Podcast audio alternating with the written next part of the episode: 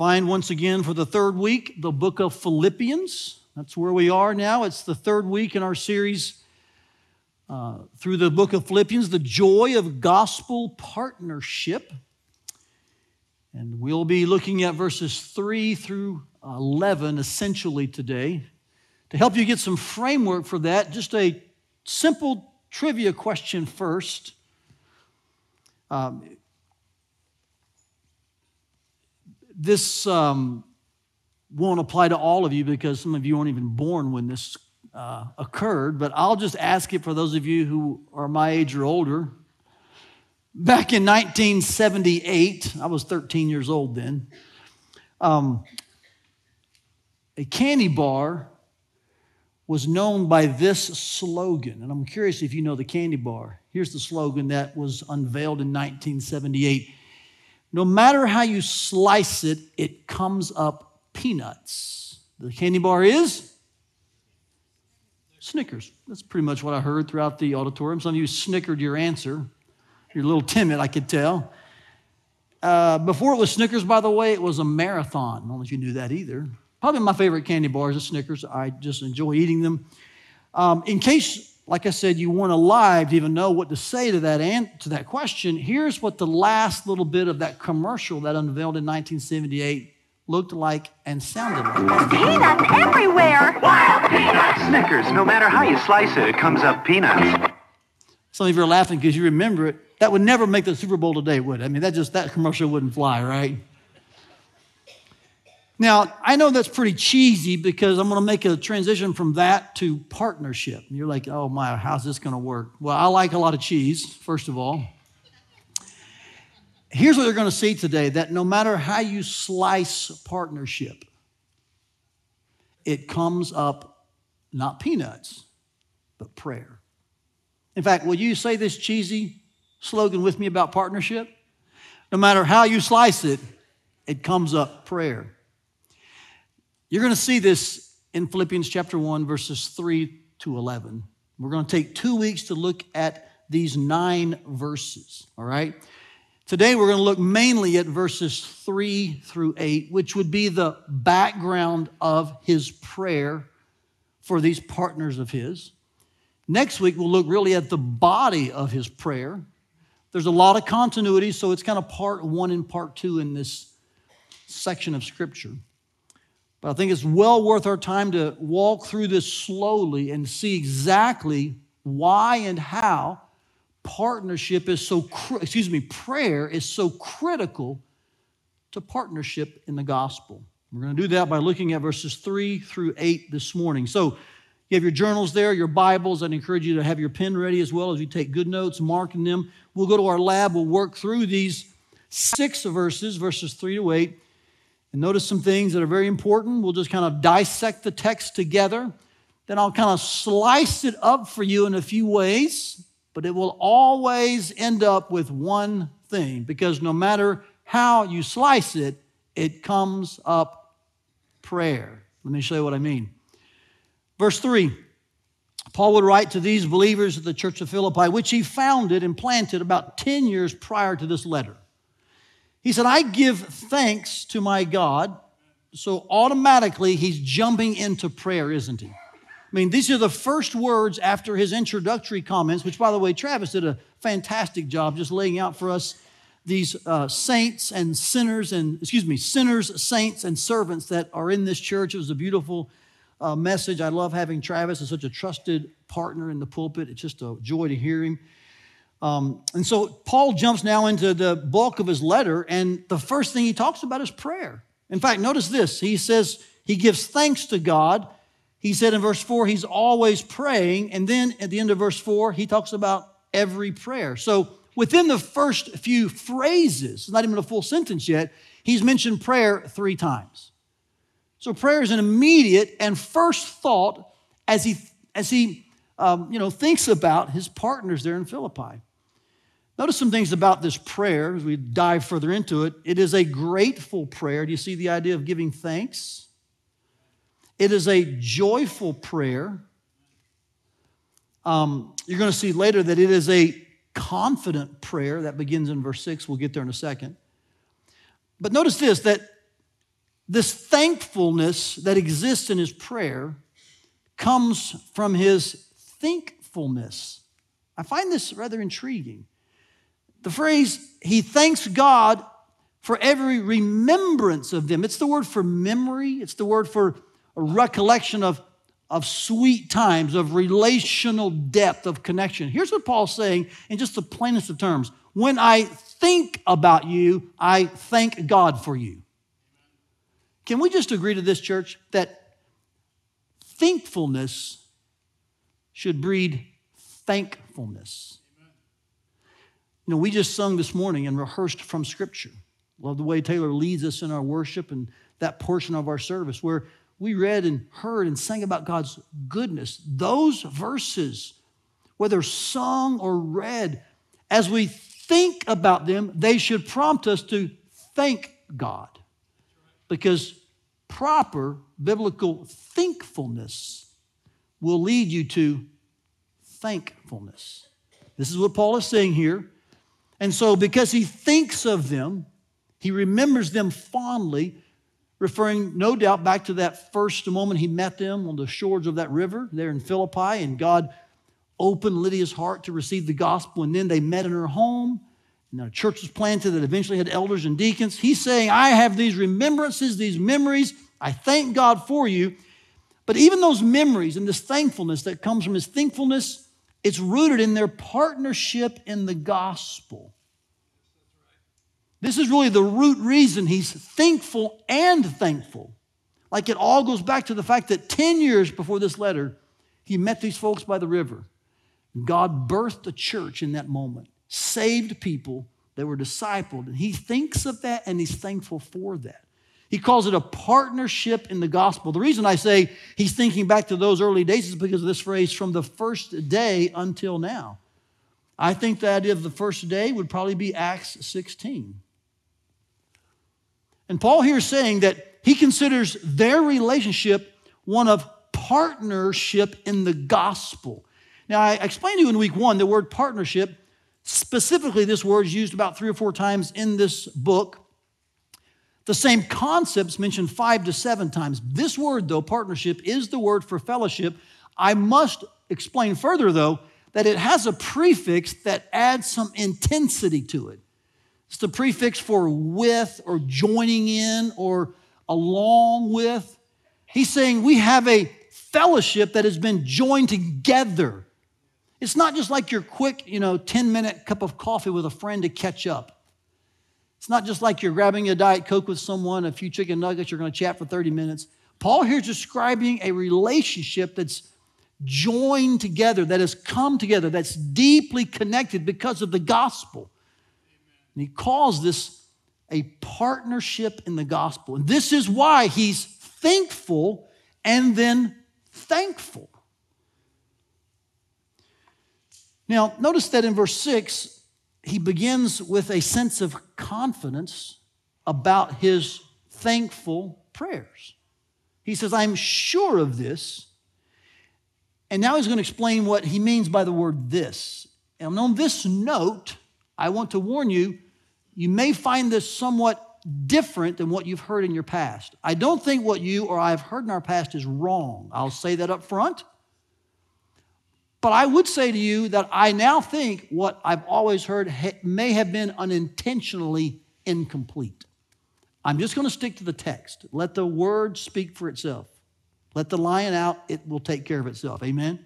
Notice what the verse says. We typically take verse 6, we lift it out of its context, and we teach it theologically, very salvifically about what God does in us sanctificationally, right? He starts a work and he finishes it. I'm not saying that's wrong at all. I don't disagree with that. But if you leave the verse in its context, you have to answer some questions about what does he mean by the words good work? And contextually, I would contend that when he says he is sure of this, that he who started a good work in you, at least in the immediate context, would refer to the partnership in the gospel. You see that? I mean, just let the word speak. Paul says, I'm thankful for your partnership. And when I think about it, it brings me joy, and I pray for you with thankfulness. And I'm sure of this that he who started this good work if you heard that in a paragraph, if you heard that in a conversation, you would just know he means the partnership that God started 10 years ago. God's going to finish that.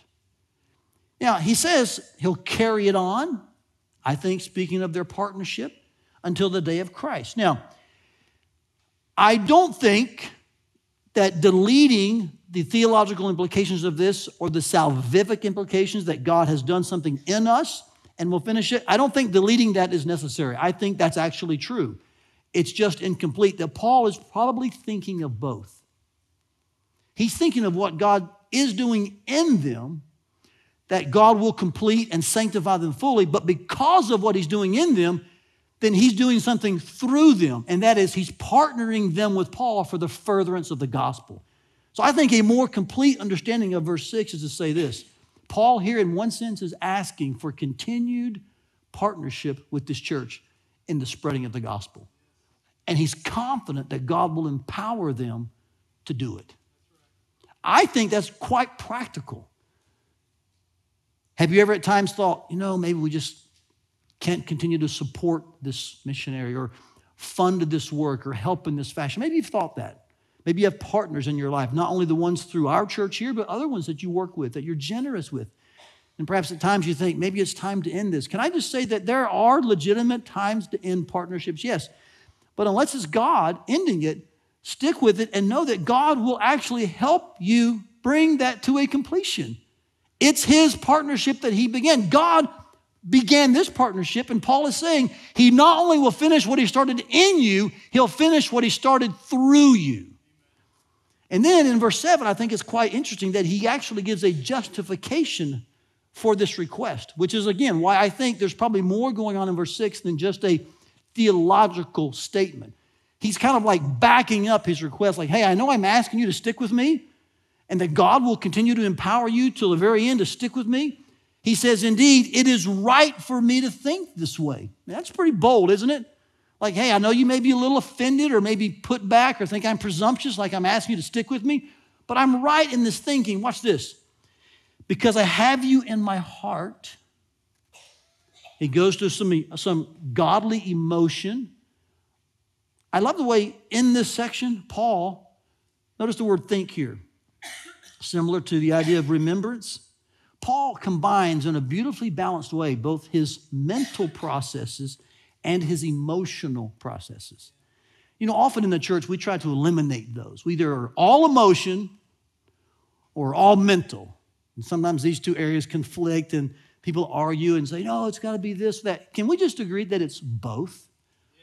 God wants you to worship Him in spirit and in truth. He wants you to hear His word uh, with both your emotion and your mental capacity. In fact, he said to, uh, Paul said to Timothy at one point, he said, um, Consider this, think about this, and the Lord will give you understanding. Here's the emotional aspect of your heart understanding it, but he says, Think about it. So Paul asked Timothy, Do both. Jesus said that's how we worship with both.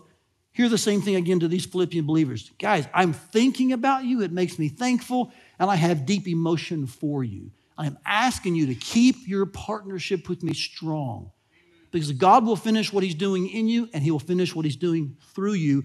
And it's right for me to think this way about you because we are relationally, emotionally close. And look at the next part of the verse because you are all partners with me in grace. Now, question for you, class. We've seen this phrase before, except the last word is different. In verse 5, they were partners in the fill the blank in gospel. Now he says they're partners in what? So let's just put a different color here so we can really distinguish what's happening here. He's talking about partners in grace, partners in the gospel. Now, what's happening was why the change of words? What's Paul trying to aim at? I think the real heartbeat of this moment for Paul in writing this letter is this partnership in the gospel is essentially a responsibility, a functional way to say, you're giving, you're supporting, you're helping, you're volunteering, you're praying. I in turn am praying for you. Like there's a there's a functional aspect, not wrong at all. It's just a functional aspect. But that exists because there is a spiritual relationship. Do you remember in our very first week we explained partnership as having two key words relationship and responsibility? I think this is the same thing alluded to here. There's a responsibility to partner in and for the gospel so that it spreads to places where it's yet to be heard. But that only happens because together we're partners in grace. Amen. That we're both, all of us, us and our partners, or you and your partner, you're, you're fellowshipping, you're joined together, you're with the same um, Savior, so to speak. That, that, that, that has to be what he means here.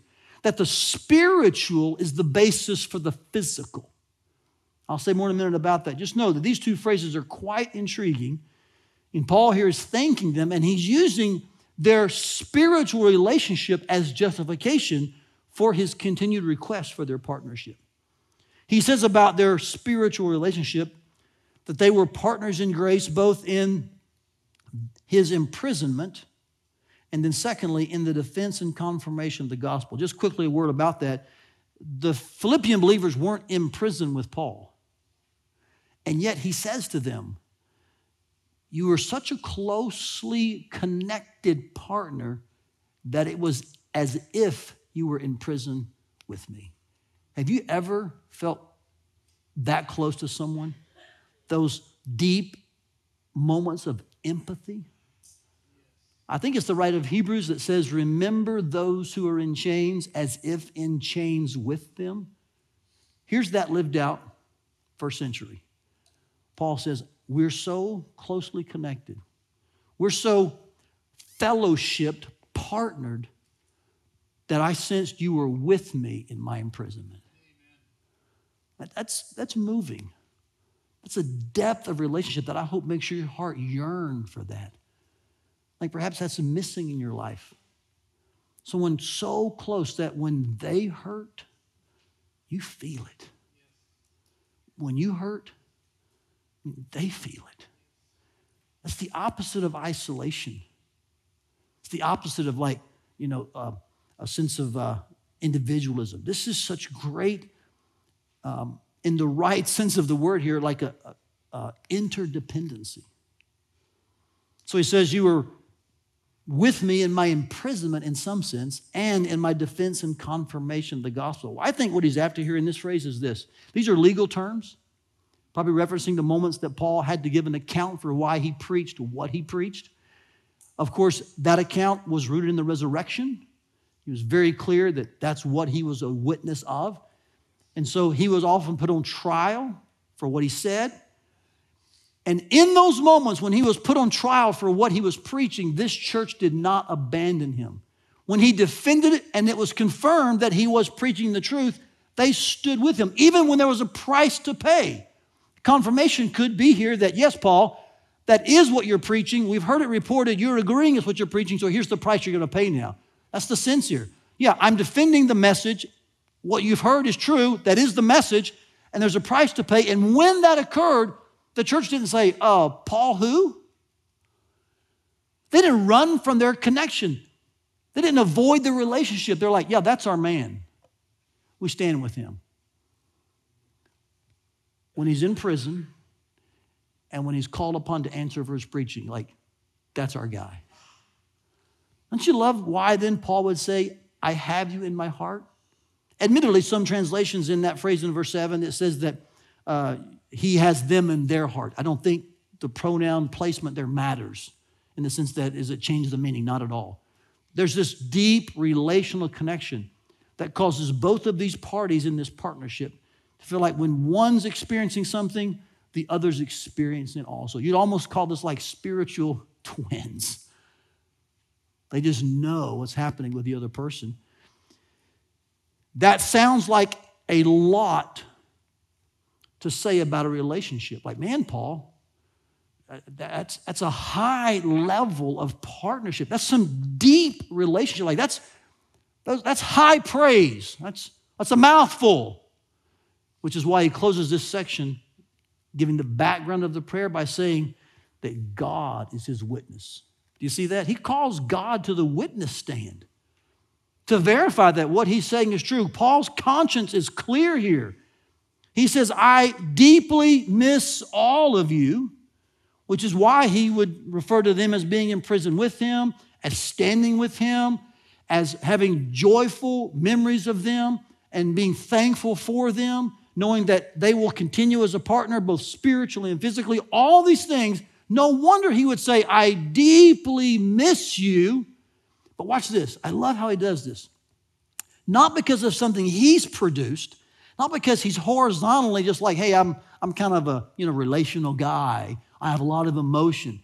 He says here, I miss all of you with the affection of Christ Jesus. And he ends the background of this prayer emphasis as partners by saying the, the one fueling every bit of my mental process, emotional process, all of my thankfulness, joyfulness, thankfulness, confidence, all of these emotions, they're coming because they're the emotions, they're the affections, they're the love of Jesus Christ. That's amazing to me. That God is birthing and fueling and empowering this partnership both outwardly and inwardly. Not to be too humorous, the word affection here is the word for bowels. Uh, in fact, some think that the word affection is the root word for where we get our name for our spleen. If you were to say the word in the Greek language, it has a sense that you're trying to say spleen with some issues. So it may be that it's kind of morphed over time and we adopted it as the word for our inside organ called our spleen. The point is, the word affection speaks of our, and I'll be very plain here, our innards, our bowels. It's like saying, I got a gut feeling. You ever said that? You ever heard that? You're talking about something like, like deep down here. Paul is saying, I love you deep down. And God has put that there. You talk about a partnership to pursue, man, that's what we're after. This type of partnership. And the result of this kind of partnership, this kind of thinkfulness, uh, thankfulness, I mean, all of these thoughts, mentally and emotionally, when you put it all together, what emerges is like, because of all of that, man, I'm praying for you. In fact, as verse 9 unfolds, we'll see this next week, Paul actually gives us the body of his prayer. There's just no way to avoid it that between verses 3 to 11, Paul's one main emphasis is because we're partners, I'm praying for you. He does tell us why, he gives us background, but he closes with the body of the prayer, and it should show us something that no matter how you slice partnership, it comes up prayer. Now, we're going to leave it there for a minute. And I do want to show you some various ways to slice this text. I've kind of dissected it for you, connected things. Hope it's been helpful. Just briefly, and this will be a little bit repetitious, but for the sake of learning and understanding as much as we can about the text, let me just show you how you could slice this. You could slice it in three ways, first of all. I think if you examine the text, you read it as a whole, you'll find there's a movement from the external to the internal to the vertical. Just take some notes on your journal, maybe write them in your Bible. You see this in the movement of the verses. Paul talks about his posture of prayer, how he gives thanks to God, but it comes from something inside of him. He has thoughts of them, he has high emotion for them, he has love for them, but this is not because of him, it's because it's from God. His confidence is always vertical. His affections are from Christ, his confidence is because God's work is going to continue in them. Does that make sense? You see that in the text? There's an external activity happening that comes from internal activity, which is the result of vertical activity. So you could see the text in that way. You could slice it up that way. All of that, of course, does leads to prayer. This vertical work of God that causes Paul to feel and think certain ways results in the activity of prayer because they're partners. You could slice it up in two ways. I mentioned this earlier, I won't spend long here, but the, the um, contrast between partnership in the gospel and partnership in grace. One is a spiritual relationship. And it's the justification Paul gives for asking them to maintain a functional or physical connection, partnership in the gospel. So, Paul here is rooting his request to continue support, help, volunteer, pray, all those things that we do. He's rooting that and saying it's right to think this way because they have a partnership spiritually. Does that make sense? You could slice it up that way. The spiritual is the basis for, supports, or gives credence, justification to the physical. The end result, of course, is still we're going to pray for you. We're praying for each other. So that's why the one thing that emerges from these verses, no matter how you slice it, is what? Prayer. So, church, let's just say it again, put the slogan in our pocket. When it comes to partnership, no matter how you slice it, it comes up prayer. Now, hear me, hear me well. That does not mean other things don't matter. The rest of the book unfolds for us several things that matter in partnership. But what is the first thing that Paul gets to? Say with me prayer, which is why we say this often at church, and we will continue to say it. Prayer is our first and best action. We're not saying other things aren't important. Sure, they are. God has several things that He uses as ordained means to accomplish His purposes and will. Amen. But the first and most important thing that should always be true of partners is that we are praying for you with thankfulness, with thankfulness, with joyfulness, and with confidence. We are praying for you. Now, you can go home and remember the slogan. In fact, you probably will. Let me give it to you a little more theological, just to make sure I appease my pastoral instincts, all right? Because here's what the text I think is saying in a simple sentence. You can use the old Snickers commercial and cheese your way through it, that's fine. Or if you want to use it a different way, here's what we're saying in a take home truth, very simply and very succinctly that prayer is a partnership priority and privilege. There's a mental capacity to it, there's a emotional component to it, lots tied into it. But at the end of the day, true biblical partners see prayer as a priority and a privilege, and it's fundamental to the relationship, both coming and going.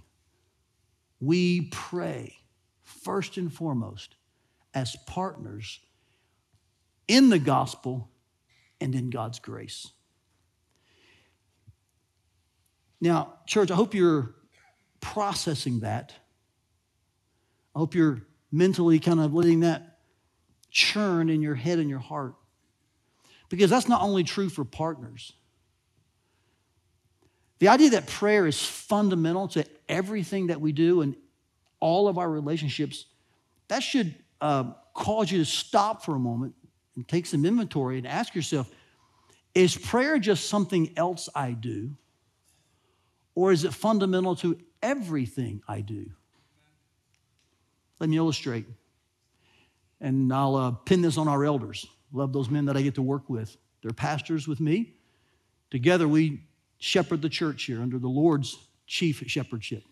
I remember when we were meeting and discussing the various ministries of the church and what God's doing and where's He working. Maybe some things should be started and some things stopped, and just kind of doing some annual, biannual kind of reviews. And the question was well, is prayer a ministry of the church that we need to actually list on this sheet? And some, of course, you know, we might have said sure, and that's not a bad answer. You could disagree with where we ended up on this, by the way. It's not a sin to disagree with this.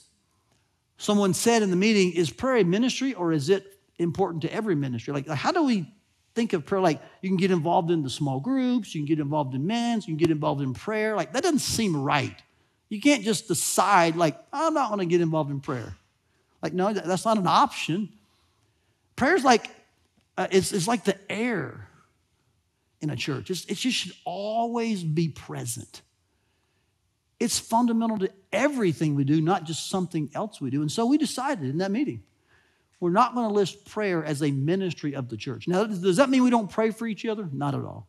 We pray for the sick, we pray over the sick. We have times of official gathering for prayer. We all call you to fasting. I'm not saying there aren't official avenues to see prayer visibly manifested. But to list it as a ministry that you can kind of select, like, I think I'll do that this year, but next year I'm going to take a, year off from prayer. That's not the heartbeat of your elders. And so we didn't put it on the list because it's not something we do, it's fundamental to everything we do. Prayer is, in every ministry, our first and best action. Your marriage struggling? Yes, the marriage retreat will help you. But here's what's more important than the retreat prayer. Amen. Pray for your spouse. Yes, yes. Pray for reconciliation. Yes. Pray for a miracle. Ask God in a dependent posture, say, God, I can't fix what's broken. I need a miracle, God. Yeah, prayer is what you need. Amen. Same thing's true for every ministry, whether it's a small group ministry, men's ministry, children, youth, next gen, campus collective. Name your ministry. What you do in that ministry, it matters, it's important. But for all of our ministries, we must pray that God would breathe upon them with supernatural Holy Spirit power. The last thing I want is for any, any ministry to simply remain horizontal. In other words, that's a good program. That went off without a hitch. Very organized. Man, perfect transitions. Like we can have these, you know, horizontal, like almost man made type of ways we assess. And the whole time it's, it's missing the one thing that's needed the breath of God.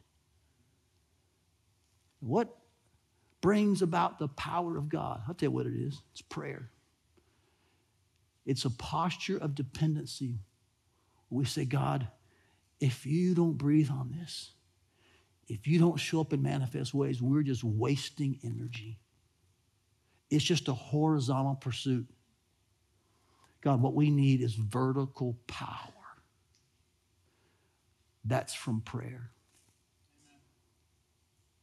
Think about our church planting efforts, even our more recent initiative to help rural areas in Iowa. And we've got two or three on the radar. We hope to launch a rural campus. Lord willing, you'll hear more about this at your fireside chat uh, in Guttenberg this fall. We're looking at some other places. Uh, we've got two or three men who are looking at the residency for this fall as well, um, as far as church planters and, and just all of this effort. Like, you know what that needs more than anything? It just it needs prayer. Pray for God to continue to give our people a sense that multiplying is the normal Christian church lifestyle. That it's, it's perfectly right for a set of folks to say, hey, we're gonna, we, we want to go plant in this place and let's train up a man and let's get that going. Let's look for these areas that are weak and let's help get a campus there or a church plant here. Let's send folks to foreign fields where there's very little access to the gospel. Let's think about how can the gospel spread through us and knowing that means that we've got to reproduce and multiply and have hard goodbyes. Yeah, that's, that's part of it. That's normal. That's what Christians do. That's what churches do. Matthew 28, the book of Acts, is the story of God's church multiplying to the ends of the earth.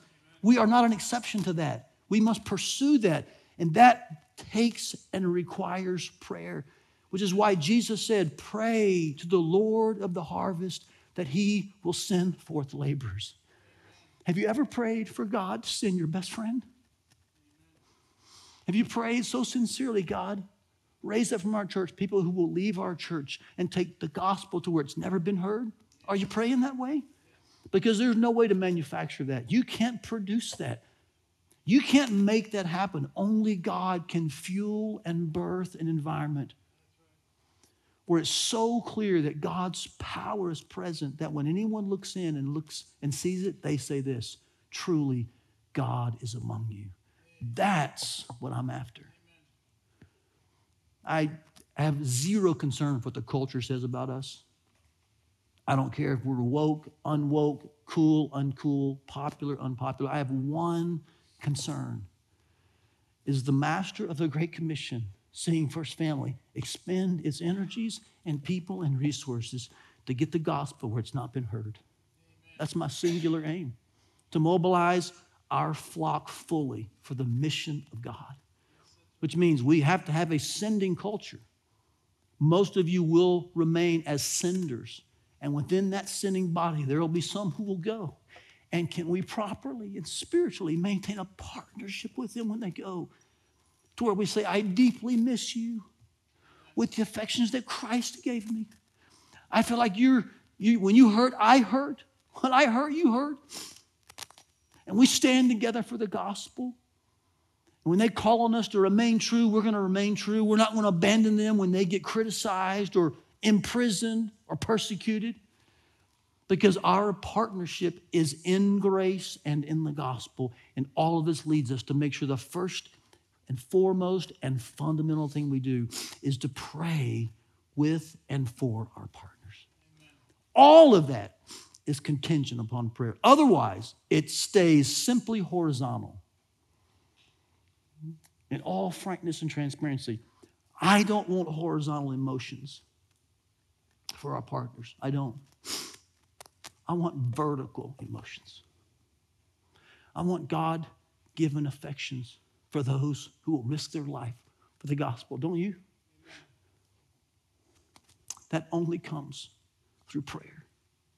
May God give us knees that are worn out for the sake of those whose feet are going to places we've never heard of the name of Jesus. That's why I say to you, church, prayer is a partnership priority and privilege.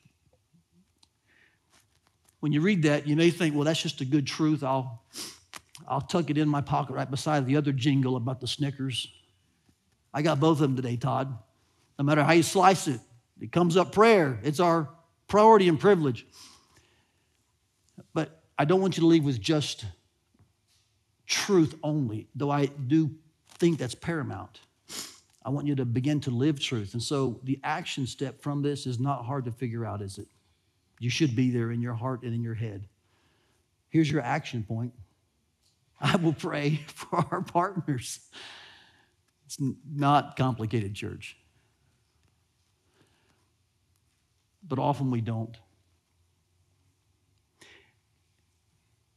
I want to call upon you this week to pray for our partners with thankfulness first, that will then lead you to thankfulness, joyfulness, and confidence. To go from the external to the internal to the vertical, to see the spiritual as sourcing and justifying and credentializing the physical. That no matter how you slice these verses, this week, I'm praying for our partners. That's my privilege and priority. To help you with that, when you came in, you received the list of our official partners, didn't you? It's on a small little card. Will you take that out for a moment and look at it? Here's what's on there. I just want to share with you what's on there so you'll know that this is what I want you to pray for specifically are the names on that sheet. Those are the official partners that we support on a monthly budgeted in a monthly budgeted fashion. They've been sent by our church or supported by our church. Gary's here today. You met him. He's one of our partners in France. Um, a good many of those, I think over half of those, are sent from here. You know them, they sat in those chairs. Um, so that's what's on that sheet. What's not on that sheet are other great partners of ours, both locally and globally. There's names of three or four families who are not on there, they're in our pipeline. Some of them are in training right now, others are still here and they're working through some other things. They're set to go to the field in the next three to four years, Lord willing. Some hard goodbyes are coming, some increased mission expenditures, praise God. There's some days ahead that um, look very fruitful in regions of the world where the gospel's not heard right now. I'm thankful God is using us in that fashion. They're not on that list because we're not sure where they're going to go and how that's going to flesh out. Who else is on that list is really good local partners. I was at an event last night, a beautiful event. Many of you were there, in which um, Garden Gate Ranch, uh, they deal with sex trafficking, trauma, and um, women who've just uh, been exploited. And to see so many of you there like giving, not only your time, but of your finances to help that ministry. I was at the, uh, Julie and I were both at the um, same event for Ruth Harbor, as well as for Agape Pregnancy Center. You know, every year we help also the Alpha Women's Center here in Ankeny. There's a number of local partners from prison ministry to camps to these types of things we were at last night. And when I went home, I told Julie, I said, I'm so glad that our church is full of generous givers.